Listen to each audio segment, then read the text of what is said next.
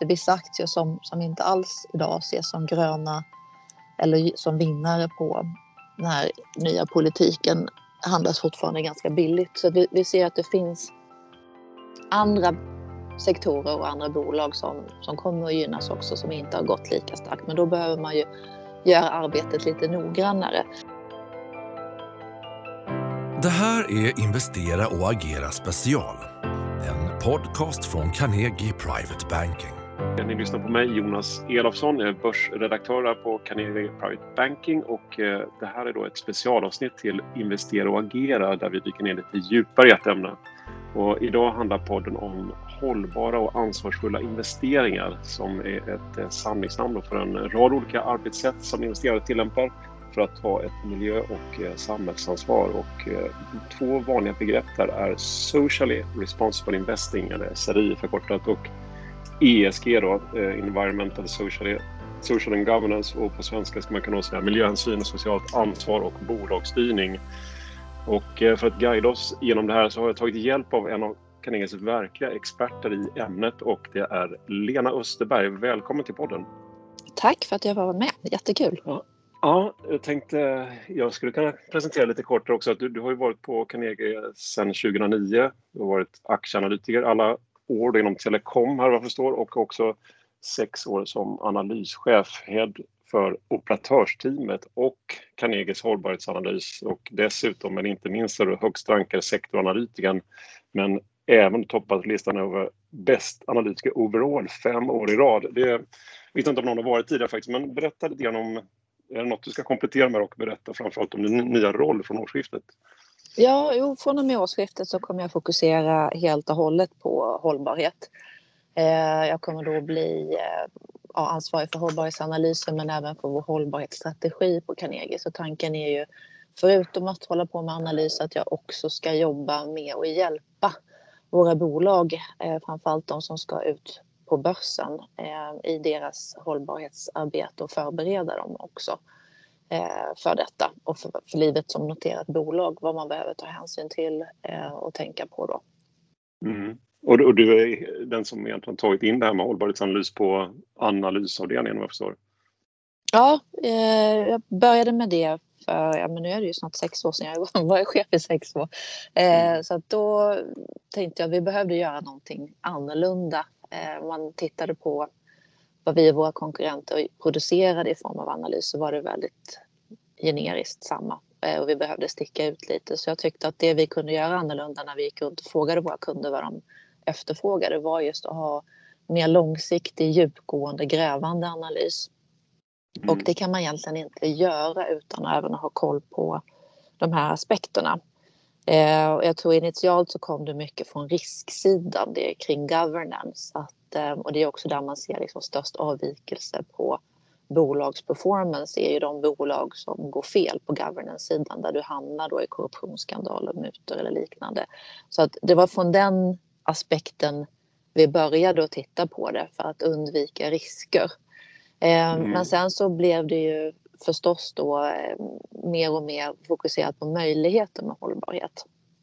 Mm. För vi ser ju också att bolag som har en affärsmodell som, som är riktad åt, åt hållbarhetsdrivkrafterna kommer växa väldigt bra. Det är ju den typen av produkter som kunder efterfrågar så att då blev det också väldigt mycket fokus på detta. Eh, hur man då fångar detta i bolagsvärderingen eh, och tänker kring det här då. Ja, och eh, precis, vi kommer komma in eh, ganska mycket på det då. Jag, jag tänkte att vi lägger upp dagens samtal som att vi börjar med eh, lite inne kring hur, hur så att säga, hållbarhetsanalysen går till och hur mm. det kanske integreras också med aktieanalysen.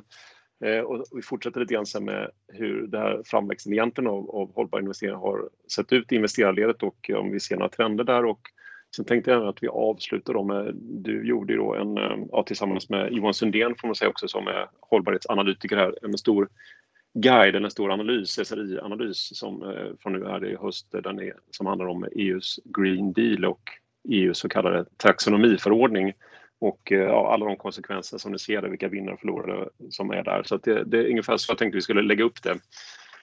Och eh, jag tänkte vi börjar då med hållbarhet inom aktieanalys, en, eh, och en ganska bred fråga får man säga. Men alltså hur, hur skulle du kunna beskriva eh, arbetssättet med det här som du eller som ni jobbar efter nu? Vad har du infört och vad, ja, vad är det för nya sakerna jämfört med så att säga, den traditionella aktieanalysen? Kan du börja där någonstans? Ja, eh, som sagt var så började vi det här arbetet för fem sex år sedan. Och eh, då gick vi ut och frågade våra kunder helt enkelt vad kan vi tillföra? Eh, för det fanns ju en del liksom, hållbarhetsratings och liknande ute på marknaden. Vi vill inte göra samma sak som alla andra utan no någonting som, som bidrog, bidrog till våra kunder. Då. Och mm. eh, den feedback vi fick var väl egentligen att just små och medelstora bolag var ganska dåligt genomlysta. Det fanns inte hållbarhetsdata eh, att få access till i databaser externt. Eh, och eh, det är ju Carnegies styrka, just small och midcap-analys. Så det passade oss väldigt bra. Så att det vi började med att göra, det var ju också väldigt mycket för kunskaper själva, var ju att bygga upp en databas med hållbarhetsdata. Eh, och eh, sen kan vi också säga att varje analytiker hos oss är ansvarig för hållbarhetsanalysen av sitt bolag. För det var också någonting som jag kände att man kan inte lägga det här i ett separat team utan för att det här ska funka och för att vi liksom 100% ska kunna förankra det här i vår vanliga bolagsanalys så måste varje analytiker också vara medveten om de möjligheter och risker som finns på hållbarhetssidan för sina bolag. Så kan, det här är ett, ett stort... Förlåt, ja? kan, kan du ge några exempel på den databasen eller vad är det för typ av nyckeltal som ni lägger upp? Ja, nej men vi fokuserar ju om man då tar de här ESG-E e som är environment, S som är social och governance som är eh, på G då. Så samlar vi in eh, data på alla de punkterna. Eh, så om man tittar på miljödata eh, så är det ju väldigt mycket koldioxidintensitet och då rapporterar ju bolagen på olika nivåer, scope 1, scope 2, scope 3 så vi samlar in den datan. Och sen energiintensitet, hur mycket energi går åt i produktionen av de produkter som bolaget tillverkar. Vattenintensitet, väldigt mycket mer fokus på det idag eh, för att vi har vattenbrist på grund av miljöpåverkan då. Eh, men även för bolag som liksom genererar farligt avfall så tittar vi också på hur stora mängder man producerar och hur mycket av det här som återvinns av det här materialet. Mm. Och sen så sätter vi de här talen i förhållande då till bolagets ebit till exempel. För att eh, koppla ihop det med liksom hur mycket koldioxidutsläpp genererar det här bolaget för att få ut en miljon kronor på ebit. Mm. Eh, och på sociala sidan så är det väldigt mycket eh, jämställdhet både i top management på styrelsenivå, eh, hela bolaget. Vi tittar också på kompensationsgap mellan vdn och den liksom snittanställde.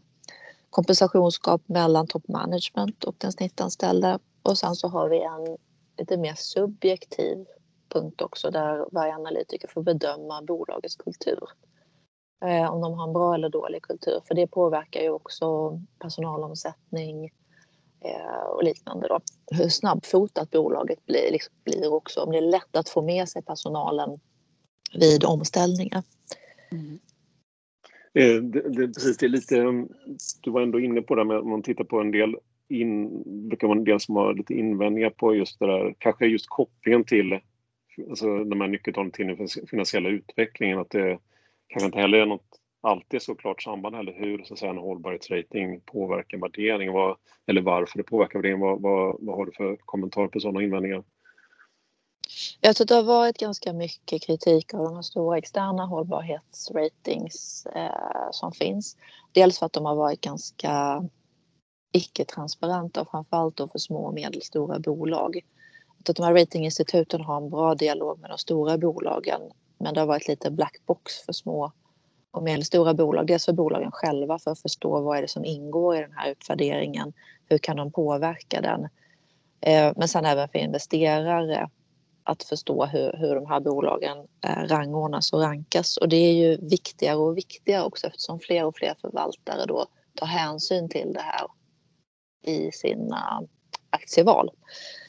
Eh, och vi har ju också sett att de bolag som klassas väl ur ett hållbarhetsperspektiv har outperformat börsen i stort. Så att det har ju en, en stor inverkan, det har det absolut. Mm. Och en, annan, förlåt, en annan invändning också, att det, är kanske det du sa, just att analytikerna även gör någon form av subjektiv bedömning som det ändå blir. Eh, det kanske också hänger ihop lite med det. Men eh, man måste också ge det att det, det är en förhållandevis ny företeelse kanske just det med ESG-analys, att det ändå finns en del utvecklingspotential kvar också, att det ändå blir mer sofistikerat och nyckeltalsdrivet över tid. Men vad, vad, hur, hur, ser du på bolagen själva då? I, hur, hur duktiga är de? Hur transparenta är de i, i det här? Jo, men det blir ju bättre och bättre. När vi började för fem år sedan så var det inte så det var stora bolag som hade bra access till data, man kunde hitta lätt. Eh, medan de små och medelstora bolagen var det svårare. Ofta hade de data men kanske inte publicerade så att när vi kontaktade dem så fick vi tag på det i alla fall. Men det har ju blivit ett sånt stort fokus på det här i eh, ja, hela, hela världen men framförallt inom Europa och, och Norden är ju ledande på det här. Så att det, det är ju ingenting, det har varit en, en nice to have men det är mer och mer en need to have idag att tillgodose det här behovet av, av data. Och det styrs ju också mer och mer regulatoriskt att man måste rapportera. Ett, ett pris som delas ut varje år, eh, kan du berätta lite om det kanske också? Ja, jo, för att vi, vi vill ju se till att bolagen är så transparenta som möjligt och rapporterar den här datan för vi tror att det gynnar dem att göra det. Och eh, därför så har vi ju ett eh, hållbarhetspris som vi delar ut varje år till ett large cap-bolag, ett small mid cap och sen så även till årets nykomling där vi väljer då ett av de nynoterade bolagen som är speciellt duktiga på hållbarhetsrapportering. Eh, och det är ju just för att få dem att fokusera på det här. Och sen kan vi säga att vi är ganska hårda också i vår rating som vi sen gör av bolagen att har man inte rapporterat då får man ju noll. Då finns det ingen mm. siffra. Och det är också ett sätt att, att få dem att disclosa mer. Jag tycker också att det var ett relativt mycket fokus på E i ESG, alltså miljödelen. Alltså kommer vi röra oss mer mot S och G och, och diskutera mer så säga, socialt ansvar och bolagsstyrning i, i flera dimensioner, tror du? Jag tror från investerarhåll så är det ju fokus faktiskt väldigt mycket på governance-sidan. För det mm. handlar ju om den här riskminimeringen. Så jag tycker att, att investerare och förvaltare då, de har ett relativt liksom bra fokus på alla de här parametrarna.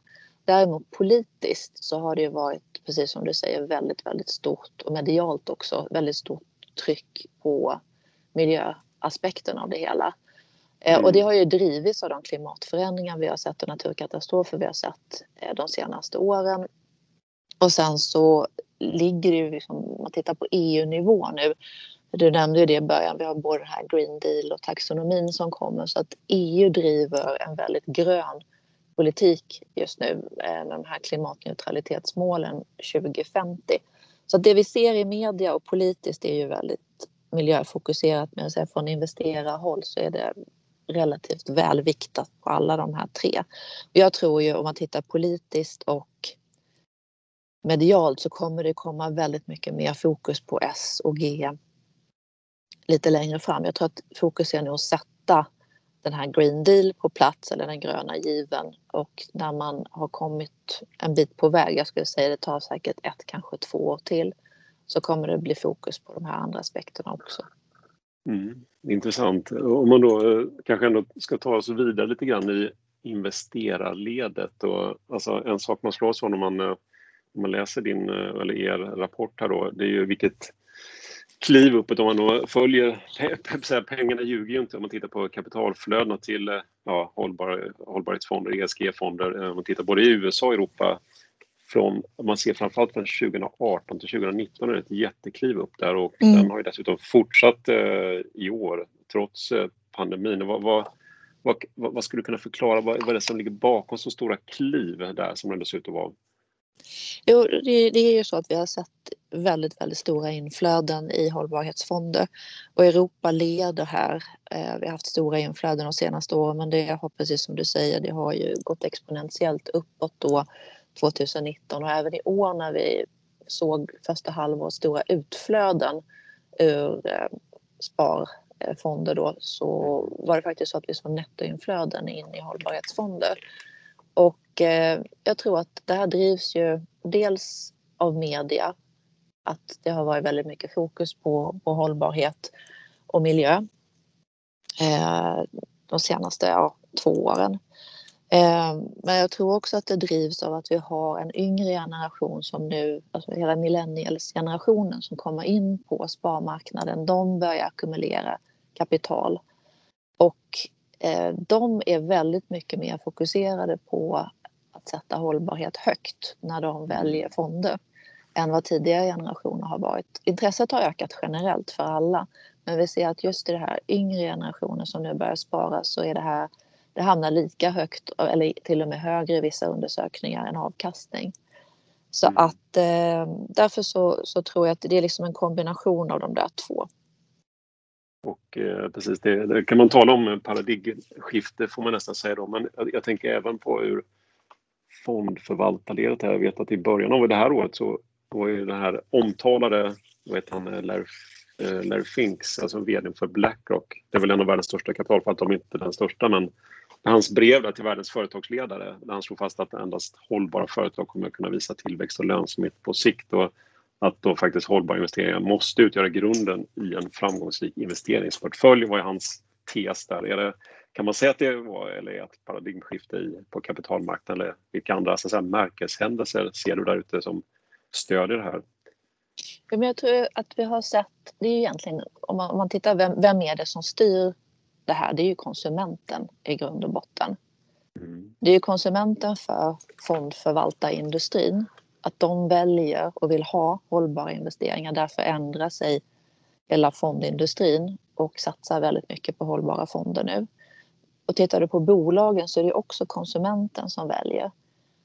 Du kan inte vara en underleverantör till bilindustrin idag och inte koldioxidmärka dina inputråvaror. Det är liksom ett krav. Och du, mm. de går ju mot mer lättare material eh, för att minska bränsleförbrukningen mer och mer. Så att allting drivs egentligen ett konsumentled. Så jag tror att det är där det stora skiftet har kommit, att konsumenten är mer medveten tycker att det här är viktigt. Alltså, ser vi, Sverige ligger långt framme, Europa ligger långt framme. Alltså, hur ser du, bara jättegrovt, i Asien, USA framförallt kanske, Sydamerika, vad, hur ser det ut i andra geografier? Är de lika medvetna? Jag tror att EU leder just nu. EU har till och med liksom blivit lite lätt utskällda för att det är sånt fokus på det här i budgeten nu. Och hela covid-räddningsplanen är ju grön till stor mm. del. Och eh, Eh, så att här, här är liksom centrat globalt just nu och det är som du, vi var inne på tidigare väldigt mycket miljöfokus på det. Och sen inom Europa så ligger Norden väldigt långt fram. Det finns ju andra länder också, Frankrike, Schweiz eh, är väldigt duktiga på det här också. Så att eh, jag, jag tror det kommer stort och vi så, såg ju också nu att flödena i USA, även om de är väldigt små i förhållande till Europa, att de har börjat accelerera också. Så det är mm. ju en, en global miljömedvetenhet som, som ökar. Okej, okay, så om vi ska gå in lite grann på, en, på din, eller er analys här egentligen som ni släppte då, som hade undertiteln In Search of the Green Deal and Taxonomy Winners, jag har den framför mig här. Och, eh, alltså, där analyserar ni ju EUs Green Deal som vi har pratat om redan, alltså det här målet då vad jag förstår att EU ska vara koldioxidneutralt 2050 med, någon, med milstolpar på vägen, bland annat även en 40-50 nedgång av eh, koldioxiden till 2030 och eh, på vägarna så har de, alltså EU även infört en taxonomiförordning som är ett eh, klassningssystem för hållbar investering och ett medel för att nå de här ja, ganska aggressiva klimatmålen. Vad kan du ge oss de, vad är, vad är de stora penseldragen här liksom på, ja, vad händer?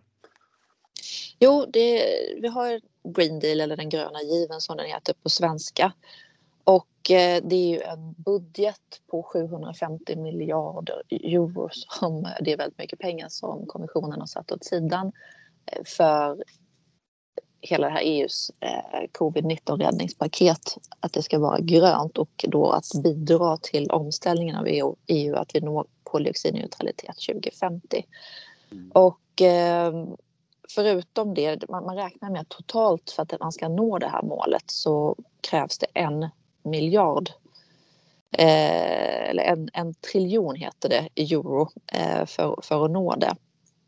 Tusen miljarder euro tror jag. Får ja, ja, ja, precis. Det, det, så att om, och, och då förstår man om de har 750 i sin budget så saknas det runda slänga 250 miljarder. Och de, det kapitalet och det hoppas man kunna få från just institutionellt sparande och privatkapital genom taxonomin som ett regelverk som ämnar då till att styra om investeringar till det som klassas som grönt eller behöver göras om till grönt.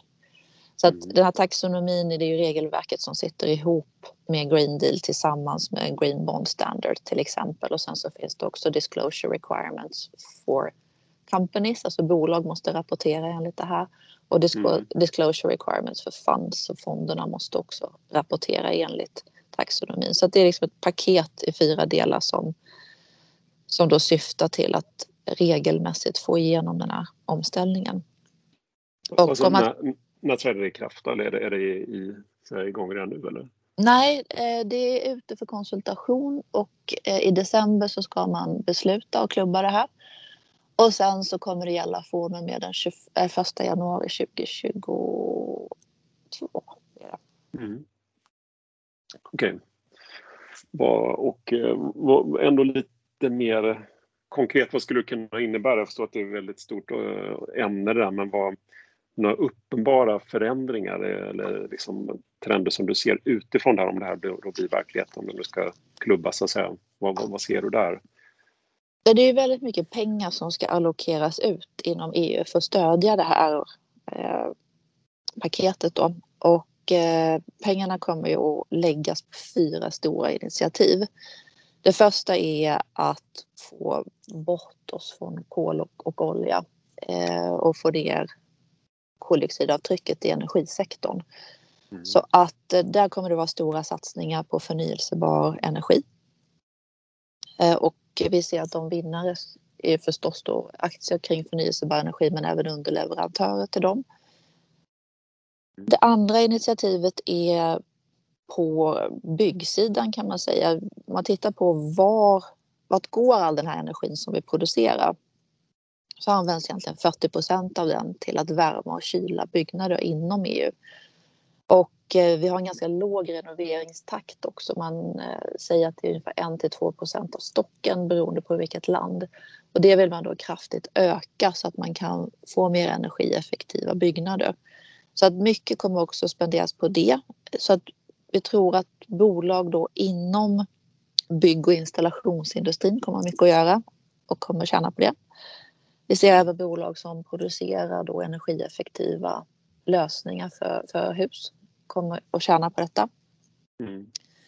Det tredje initiativet är ju kanske både miljömässigt men även transformativt kan man säga. För här pratar man om att man vill eh, framtidssäkra EUs industri också. Man pratar om att man ligger efter framförallt Asien när det gäller digitalisering, innovation.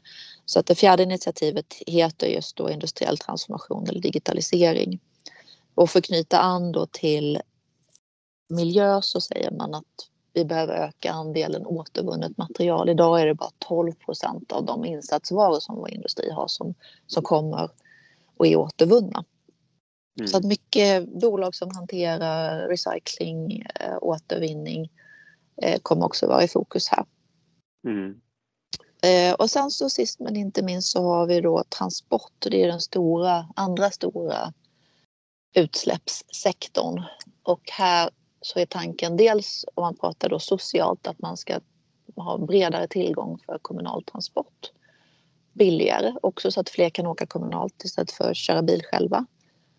Och sen vill man också få bort oss från bensin och, och diesel så att eh, väldigt mycket alltså, stora satsningar på elektrifiering, bränslecell, vätgas.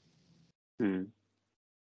Ja, det är stora förändringar eller kanske också förstärkningar av dagens trender. Delvis får man säga också då, men det här blir mer aktualiserat. Vad, du har ändå varit inne på vinnare, så vi, kan, vi kanske kan prata lite mer specifika bolag om en, eh, jag tänkte avrunda lite grann hur man ska tänka som kanske som investerare och eh, hur det ser ut på börsen egentligen i, i slutändan som ju också är en del. Och man kan ju konstatera då att det här ja, vi pratade tidigare om de här kapitalinflödena som varit väldigt eh, nästan exponentiella och, och det finns nästan någon form av lite man kan kalla för hållbarhetsiver på börsen, att det är en crowded trade som det brukar heta på finanslingo med allt som har med ESG och, och försöker förknippas med ESG kan man säga. Och eh, det är nog en del som skulle hävda att många värderingar är ganska högt uppskruvade där. Jag såg bland annat det här indexet för det var Global Alternative Energy Index som har till och med outperformat tech tror jag i, i år year to date. Så att, eh, alltså, kan du säga något generellt om det där? Ser du någon, finns det någon bubbelrisk eller några andra risker i det här? Vad, vad är dina tankar?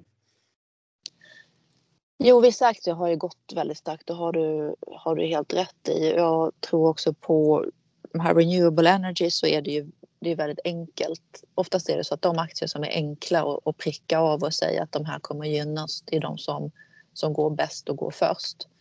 Vi ser ju att med taxonomin till exempel eh, så kommer det att ställas om lite. Vi ser vissa aktier som, som inte alls idag ses som gröna eller som vinnare på den här nya politiken handlas fortfarande ganska billigt. Så vi, vi ser att det finns andra sektorer och andra bolag som, som kommer att gynnas också som inte har gått lika starkt. Men då behöver man ju göra arbetet lite noggrannare. Vi pratade till exempel om installationsbolagen. Eh, för att få till hela den här elektrifieringen av, av kommunaltrafik och vanlig trafik. då behöver det installeras väldigt mycket, till exempel laddstolpar, eh, tankstationer och annat. Det är kanske sånt man inte riktigt reflekterar över. Men, men den infrastrukturen finns ju inte fullt på plats idag och måste dit. När man tänker att vi ska då göra, få mer energieffektiva byggnader, det ska ju också installeras, byggas. Så jag tror att den sektorn kommer att ha väldigt mycket att göra de närmsta mm. 10-20 åren. Och, och då, vi tror också att de kommer att vara vinnare på det här då. Och då, och då tänker du på med laddstolpar och direkt eh, bolag som Garo till exempel då, och installationsbolag. Då är det Instalco de här och kanske även om man tar fönsterbolag, om man tar Inwido. Är det, är det sådana typer av bolag som du tänker på det i första hand? Eller? Jo, vi har ju eh, till exempel i, i vår eh, hållbarhetsportfölj så har vi ju mm. bolag då som eh, Fagerhult som har energieffektiv belysning. Vi har Nobina kommunaltrafik. Kommer ha en ökad andel av elektrifierade bussar framöver också. Är det, är det där man ser där? Jag tänkte annars känns som en stor del av bussbeståndet koldioxidutsläpp och så vidare utan man ser själva transformeringen då av den industrin eller? Det finns ju flera, flera aspekter av det. Dels att, att bara det att flera åker buss är ju bra för miljön. Mm. Och EU eh, syftar då till att bygga ut kommunaltrafiken mer. Och sen så är det ju det att bussarna blir mer och mer energisnåla också.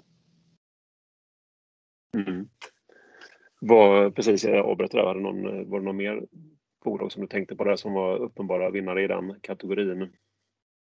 Jo, men de andra bolagen som vi har i, i portföljen det är ju Borregaard, Christian Hansen, Electrolux, Neste, vi har Rockwool också till exempel. Mm, mm. Vad har man eh, vad, alltså, vad är det för typ av eh, portfölj? Hur, hur blir man? Är det, är det för, våra, för våra kunder eller hur kan man så säga, investera i Carnegies ESG-portfölj? Eh, ja, nej, men den plockar vi egentligen, sättet vi gör den det är att vi det, om du, du undrade ju i början hur kombinerar vi hållbarhet och, och bolagsvärdering? Eh, och det här är väl slutprodukten kan man säga. Hela den mm. här rangordningen och rankingen av bolagen som vi gör på ett hållbarhetsperspektiv då, eller ur ett hållbarhetsperspektiv. Eh, där har vi då inom varje sektor rangordnat bolag och vi jämför dem inte mellan sektorer för att varje sektor har helt olika utmaningar och olika drivkrafter på hållbarhetssidan. Men vi väljer då de bästa inom varje sektor på hållbarhetssidan och sen även bolag då som vi har en köprekommendation på och det resulterar då i Carnegies hållbarhetsportfölj. Mm. Okej. Okay. Eh, jag tänkte om man skulle tälla något mer, men du, du svarade enkla trades är det som har gått först här, de här renodlade bolagen. Och, och, alltså, jag tror alla är ute lite grann efter det, vad, vad, vad blir nästa ESG-tema på, även om det är en liten nisch, eller, eller är det här alltså att på god väg att bli eller är det fortfarande inte upptäckt att bli nästa ESG-trade? Eller har vi, redan, har vi redan avhandlat den frågan kanske? Nej, jag tror fokus har ju väldigt mycket varit på koldioxidutsläpp och få ner dem. Jag tror nästa stora grej, ehm, och det fångade ju ni upp också i er eh, senaste strategirapport, det blir ju vattentemat. Mm. Där har bolagen hittills inte haft samma fokus för att investerarna inte haft samma fokus på att, att de ska rapportera den datan. Men det är ju, man tittar framåt, redan idag så ser vi vissa regioner som har eh, kraftig vattenbrist och det kommer ju att förvärras framöver. Eh, fler vi blir på jorden och ju mer vi konsumerar så, så kommer vi ha liksom större, och så ovanpå det så har vi miljöpåverkan så kommer vi ha mer brist på vatten. Så jag tror att vatten kommer komma som ett investeringstema också. Det finns ju med i taxonomin också eh, under renhållningen. Eh, så att vatten kommer, tror jag kommer. Sen så vet jag inte exakt om det kommer, det kan dröja lite till för just nu är det fortfarande högt tryck då på, på energisidan och på koldioxidutsläppen. Jag skulle kunna tro om man tar ja, 12 månader, 12 till 18 månader så tror jag att vatten kommer komma också. Jag tycker vi har eh, tagit oss igenom ett antal ämnen här och eh, fått en hel del slutsatser med. Så jag skulle vilja ge ett stort tack till dig Lena för din medverkan i podden. Ja, bra. Tack själv. Aktierna som eh, nämndes i podden är en sammanfattning av Carnegies analys som publiceras för Carnegies kunder och då tänker vi på Fagerhult den 23 oktober, Nobina 25 november och den 12 oktober och Christian Hansen den 7 oktober, Electrolux Professional den 2 november, Neste 23 oktober och Rockwool den 27 november. Och eh, mer om information om aktierna finns länkat i beskrivningen till den här podden och historik och underlag kan du få ut och genom att mejla till mar information at carnegie.se. Du vet väl att den här podden finns på både Spotify och iTunes? Om du tyckte det här avsnittet var bra får du gärna ge oss ett betyg eller rekommendera podden vidare.